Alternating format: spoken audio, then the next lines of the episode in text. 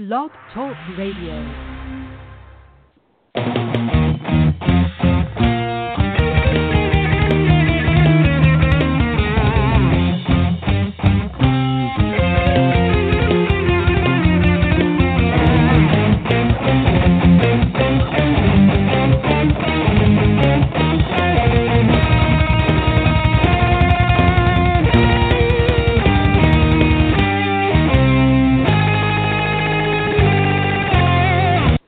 Football time, fellas. Let's get into it.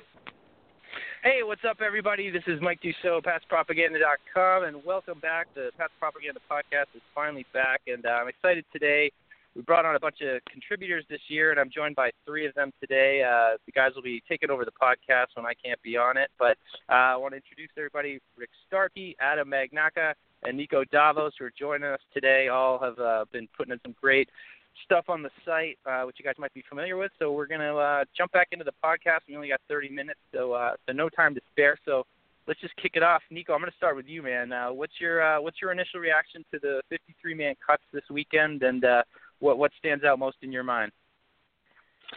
Uh, you know, it's interesting. I, I think one of the more um, interesting parts were the four tight ends kept, obviously, and, and only the four receivers. Obviously, they have to feel real good about Amendola's health um, and expect a lot of two, three tight end sets this year for sure.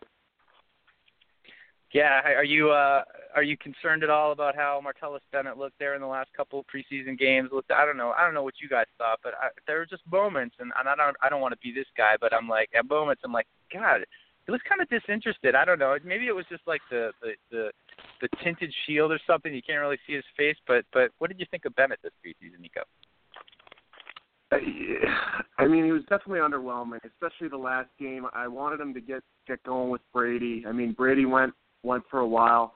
Um, he dropped that pass early. He just seemed disinterested, like you said. Um, uh, I, I still think he's going to be a big contributor come the regular season, and he's obviously um, things are going to open up with Gronk coming up next to him as well. So we'll see, but it was definitely underwhelming. Yeah, Gronk missing from practice yesterday. I don't know what that's about. That was a little concerning. But uh, speaking of other weapons, uh, Rick, you had a, a great piece this week. Broke down DJ Foster. I mean, he kind of came onto the scene right at the end. Was I think he was injured the first couple of weeks, and then it was like all of a sudden, holy shit! Like there's a new guy. It looks really good. Uh, what, what did you see from DJ Foster and, breaking him down? And uh, you know, what can you tell us about what to expect from him maybe this uh, early this season? Early on in the season, I think DJ Foster is going to kind of come on along a little bit slower because they're still going to be, you know, throwing the ball to James White. He's probably got more experience with blitz pickup, things like that, keeping Jimmy upright on the passing plays.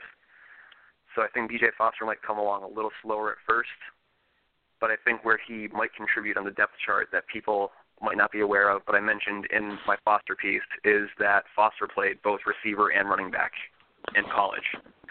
So I think he might be the sneaky fifth receiver on the roster as opposed to Matt Slater, which I love Matt Slater, but I hate when he runs go routes.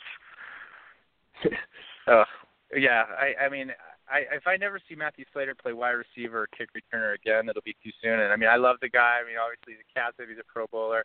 I think Ben Volin probably had him getting cut, but uh, um, let me ask, let me ask you this, do you think do you think there's a chance? And I know there's plenty of people out there who believe this, and, and I feel like these are two warring factions within Patriot Nation right now between the James White fans that I'm affectionately calling the White Boys uh, and the Foster guys. But do you think there's a chance that DJ Foster surpasses James White by the end of the season?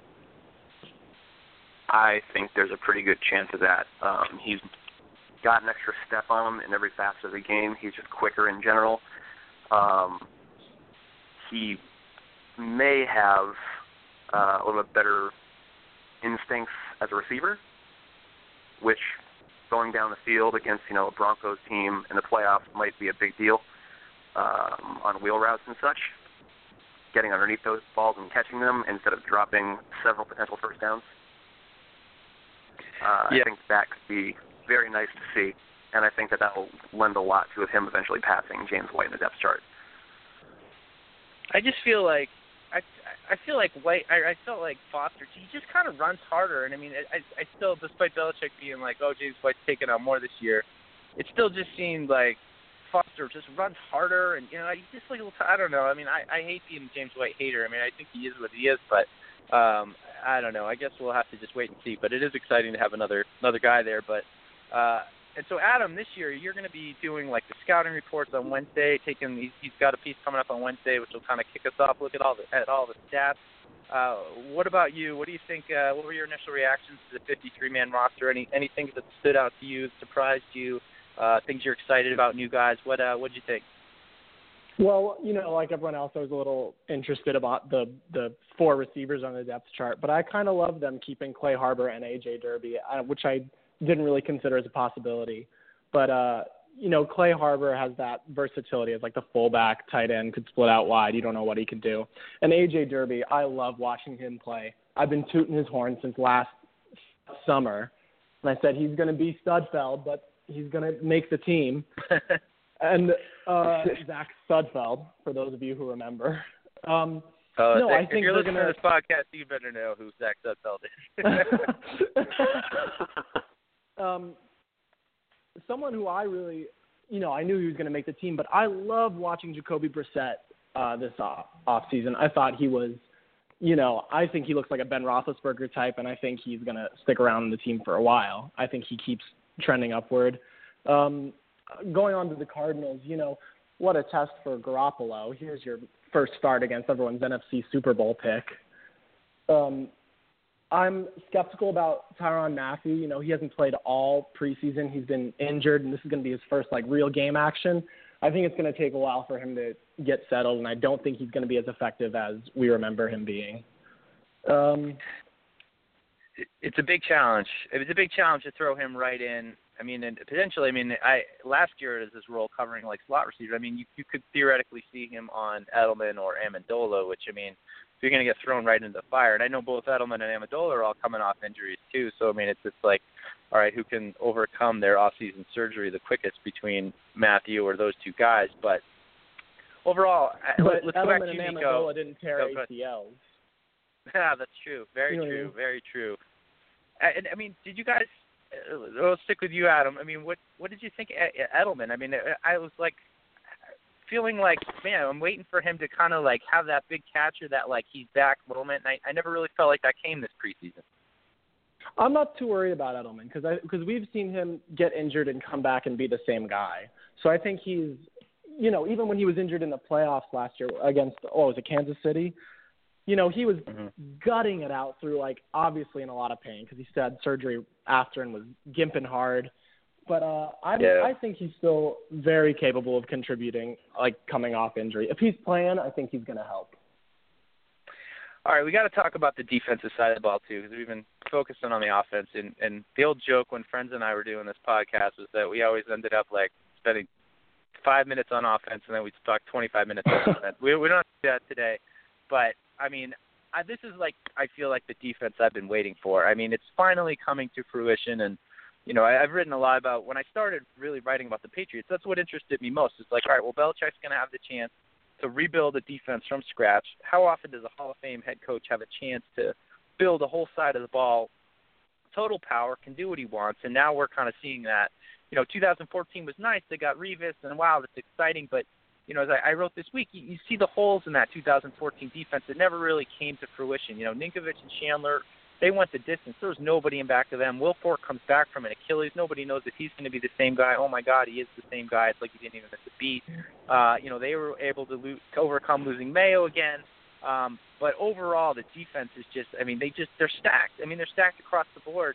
Uh, Niko, what what stands out to you on the defense? What are you most excited about? I mean, the depth is just overwhelming, and, and the top level talent is just it's solid across the board.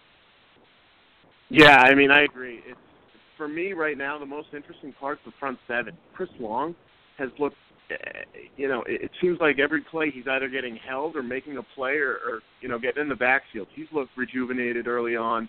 Um, Jabaal Sheard, we need to see him get back healthy. Mingo looked. I understand he was playing against second and third string guys, but he looks explosive, and I think you know, if he can find a niche at, at that linebacker spot, it looks like he's going to play, you know, standing up most of the time. Um, he's going to be interesting. He's he's a guy that uh, that obviously got after the passer in college, and, and we'll see what he can do because he's he's uh, you could see his speed and explosion. It's evident.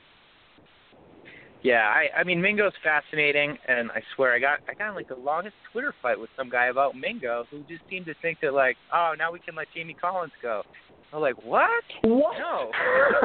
Jamie Collins is like thirty pounds more than Mingo.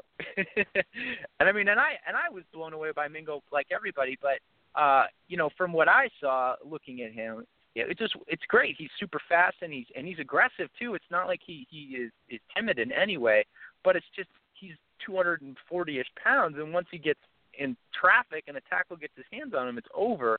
Uh, you know, so Rick, what uh, what what are your thoughts on Mingo? How do you think they kind of use him? I mean, I, it seemed to me like he's got to be off the line. You're not going to stick him on the line, and and I don't even know if he's a an edge pass rusher because as as much as he has the speed, as soon as the, the tackle kind of gets a hold of him, he's he's kind of done.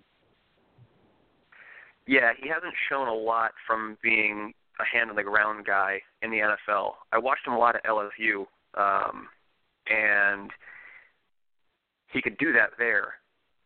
Perhaps with a better defensive line around him, he might be able to like, sneak in like the Easley middle of the line role, but I don't expect that too heavily out of him. I won't be surprised if they try it. Um, but yeah, I think he'll be standing up. I think he will be spelling some Jamie Collins reps, which would be great to have him fresh in the stretch of the season. But I think Yeah. he's going to be a, a nice versatile tool. That's going to be he's going to sneak up with some crazy stats. I think you know, like he'll pop with like seven or eight sacks. Like, Why isn't this guy starting? What's going on? He's going to get paid huge. He's going to get paid huge next year if he pops like he should. Um, Yeah, but he's but not going else. to make Jamie Collins expendable. No, I, I mean, and that's and that's what makes Collins and Hightower so good is that you know you look back at 2010, 2011 when the Patriots are playing sub packages, and you got guys like Mayo and and God God Gary Guyton, and you know just these linebackers Yeah. who I have if they don't have a from seven- Gary Guyton.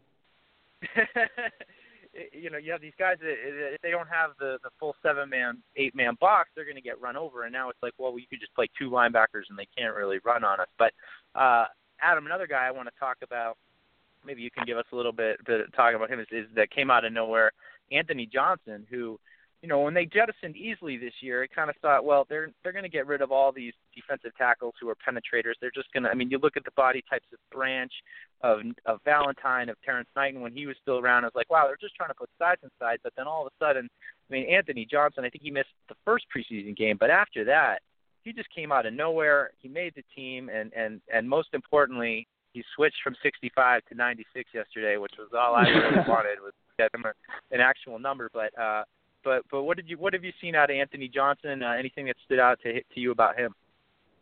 Well, you know, so if if you can play, you can play, and I think this guy put in enough work and played well enough. And you know, there was a great article about I couldn't remember who wrote it. I couldn't tell off the top of my head, but it was about his transition from like Miami when they told him when he first started.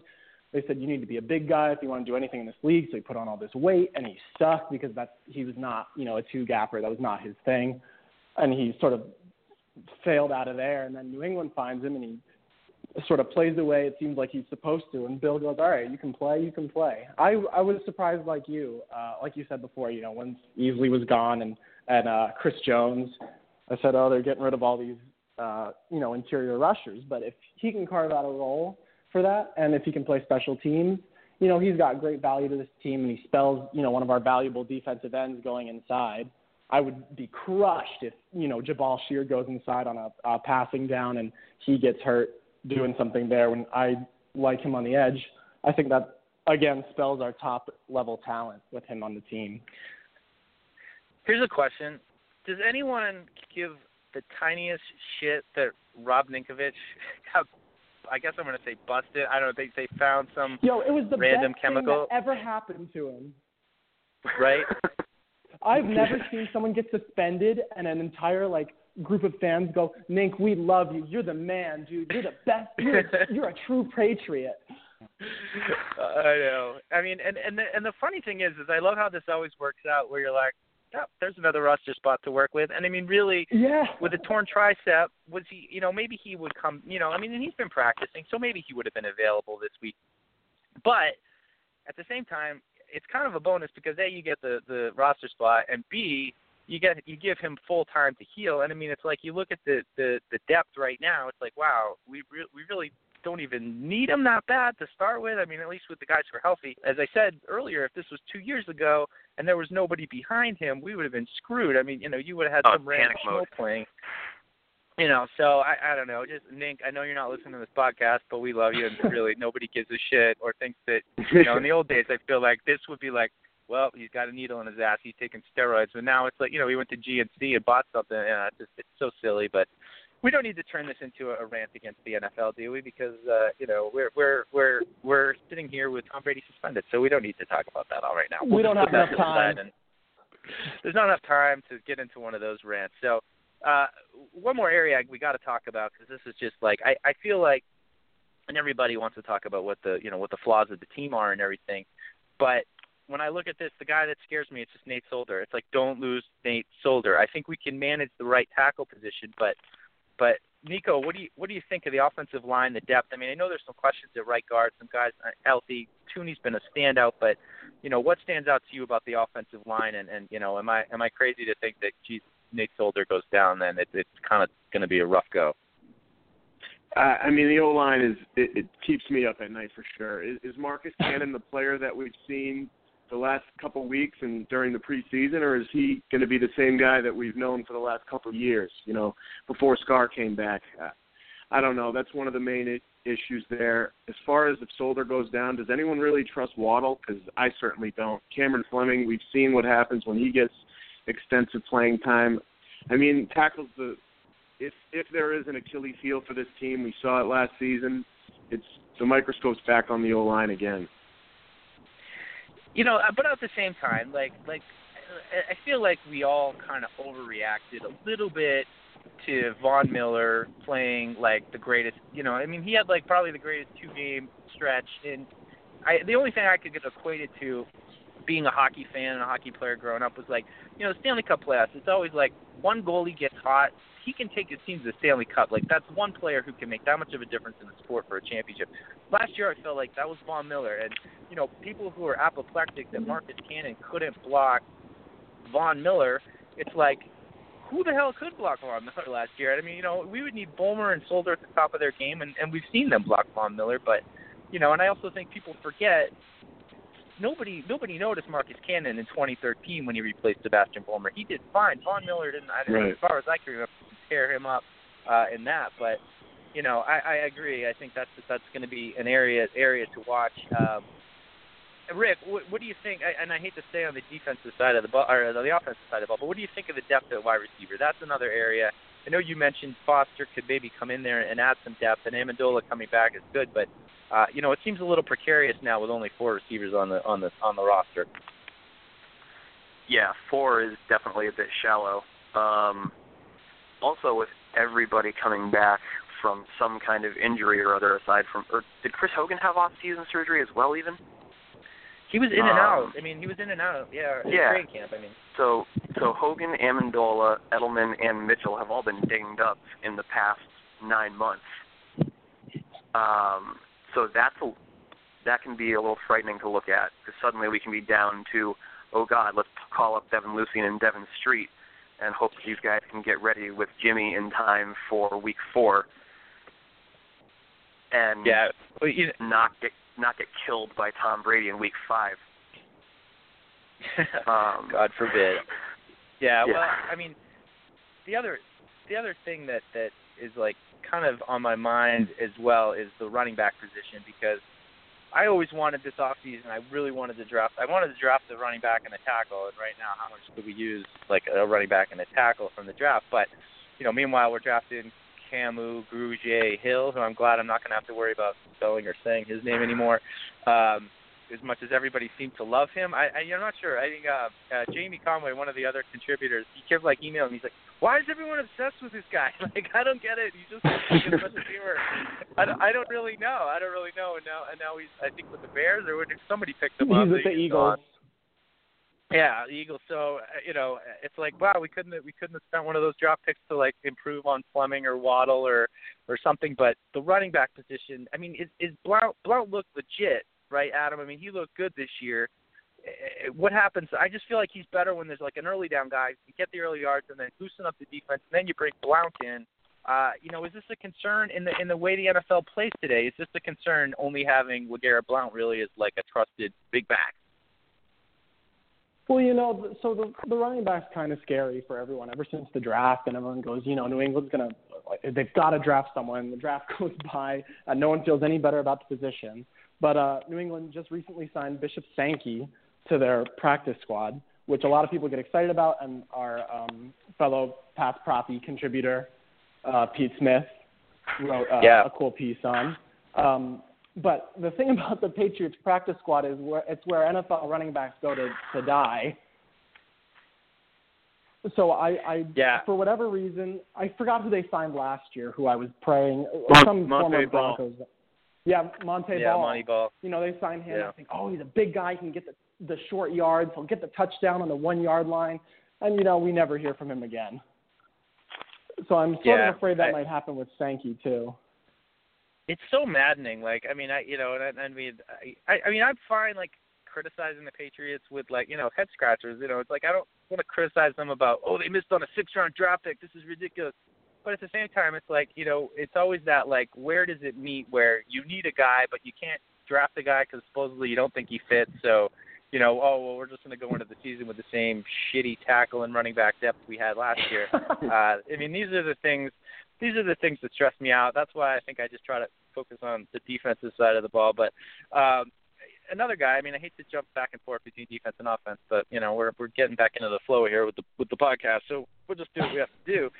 Uh, Jonathan Freeny and Landon Roberts, Niko, those guys, uh, two interesting players. I mean, Landon Roberts. I mean, you know, I, I he stood out far more than Kamu, Grugier Hill. There it is again. Had to say it. Uh, he stood out to me far more. I mean, he's a he comes downhill hard. He has no fear about filling the hole. It reminds me not as not as big as Spikes, but a little bit. eh, You know, Freeny was the guy that I wanted to upgrade this year. I feel like they kind of did with McClellin. That allowed some freedom, and now with Mingo. But they extended Freeny, who then you know it says, oh, he's the he's the greatest guy in the world in the locker room and works hard, sets the tone. You're like, all right, I guess I get it. But you know, on the field we see him, and it's almost like I feel like in the defense, Roberts almost looks like he could potentially be the better linebacker than Freeny, although we'll be you know sticking around Freeny for a while. What are what are your thoughts on those guys, uh, kind of as backups, and you know what did, what did you see out of them in the preseason?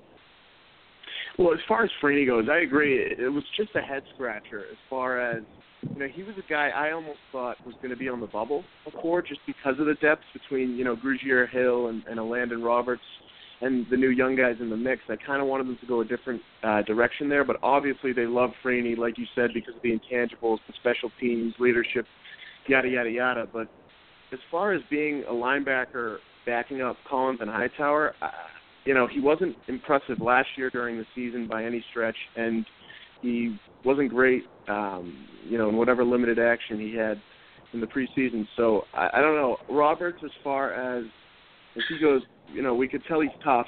He he fought through that knee injury or whatever was bothering him uh, against the Giants there, but uh, there is minimal depth in the middle as far as behind Collins and Hightower. I'd like to see where McClellin fits in in that mix as well. Yeah, I think uh, as long as it's Hightower and Collins, I think we're good. You know, I I mean, you can work. That that's going to be fine. It's you know, if we're mid-season and it's we're trying to hide Mingo from the sub runs, and uh, and you know, you got McClellin playing middle linebacker again. I don't know. It might get it might get a little dicey, but we've just about got six minutes left. So we got. I mean, we got to turn the page, and, and we just got to real quick talk about Jimmy Garoppolo because here he goes. He's going into Arizona. Uh, Rick, what what are your thoughts on Garoppolo based on what you saw in the preseason? How do you feel about him going up uh, against that defense on the road, tough opener? that is one of the hardest openers he could have. Uh, that defense is excellent. They've got everybody coming back now. And Jimmy did not look good enough to make me think he's going to set the world on fire, but he didn't look bad enough to make me think that he's going to set our worlds on fire. Um, he, I mean, that Gronk, who is functionally uncoverable. So that's going to be a huge thing Yeah. for Jimmy to be able to survive with. As long as as long as Gronk's good, I think Jimmy will be just fine, uh, even against a team like Arizona that is defensively loaded. Yeah. Um, I mean, I, I've been writing. Don't don't make mistakes. You know, just like just don't make the bad interceptions. Just take the sack. It's fine. Just let the defense do their thing. Um, you know, and but I mean, I think we what we did see out of Garoppolo. Granted, it was it was in stretches, but it's just that quick release. And I think that you know, especially on the screens, that's I feel like that's his big strength.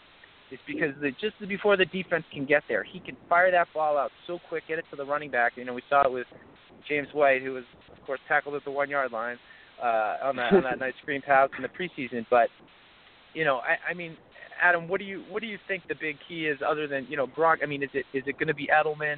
Is it going to be a running game? I mean, how do you how do you game plan with Garoppolo? What what do you say going in? What are we what are you going to try to do to play to his strengths? Well, you know, right away, the first thing you think when you have a rookie quarterback in his first start, you think you want to get a lot of high percentage completion throws to start the game and a lot of successful runs and make easy down and distance for, you know, third down. Um, and I would feel more comfortable with Jimmy if I felt more comfortable about the running game. So I think if, if Blount, James White, Foster, Develin, whoever goes off or has a, at least a productive game, I think Jimmy can make all the high completion throws that, you know, hopefully he has good chemistry with all these receivers who have been out for a while, uh, with all these option routes. You know, he hasn't practiced with Amendola all off season. So if Amendola plays, who knows how, you know, if there's going to be miscommunication, if, you know, Dola and, and Garoppolo are on the wrong option route. That's, that's an easy pick six for a smart Cardinals defense who's always there. Um, so I'm going to echo that sentiment. I don't know that um, my world's not on fire, but I don't think he's going to set the world on fire either. I'm just hoping that he gets, you know, the help he needs. And I think with four, I would say good to legendary tight ends on the roster, that he has a good shot of being protected and having good uh, safety valves all around the field. Wait, did you just call Clay Harbor legendary? No, no, no. I said good to legendary. I think Clay Harbor's good. And Clay AJ Derby is the legend. Yeah, he will be. Well, I think it's a great point because I think that was the big problem in the preseason was that you know they were they were they were taking bad plays early and early in the in the in the downs and you know it's like the guys like he only completed one third down. It's like yeah, well they were all like third and twenty. Like what do you want them to do? Like I you know sometimes it's unrealistic expectations, but uh, all right, two and a half minutes left. Let's just go down the down the board. I hate doing predictions, but we got to do them. Nico, I'm gonna start with you what what's your what's your overall prediction for the game and just the general sentiment how you think it's going to go? Uh, we just got two minutes left, so bang it out. All right, now I'll be quick. The Arizona front seven worries me. Um, they got Nkemdiche. We know Chandler Jones, Calais Campbell. Um, if you give me the six points, I like the Pats, but it's going to be it's going to be a low score. 2017. Give me give me the Pats. That's good. You can't. You, uh, by the way, that's the rule. You can't pick. You can't pick the Cardinals on the podcast. By the way, so just yeah, say no that way. out. Rick, what do you got? Yeah, I've got the Patriots winning a close game. They know how to win them. I mean, and Adam, what do you think? Uh, I hate to be the outlier, but I'm thinking 21-24 Cardinals. But I think Jimmy plays a game that proves he's worthy of starting and gives us confidence to win the rest of the three games. And I think Chandler Jones plays an average game.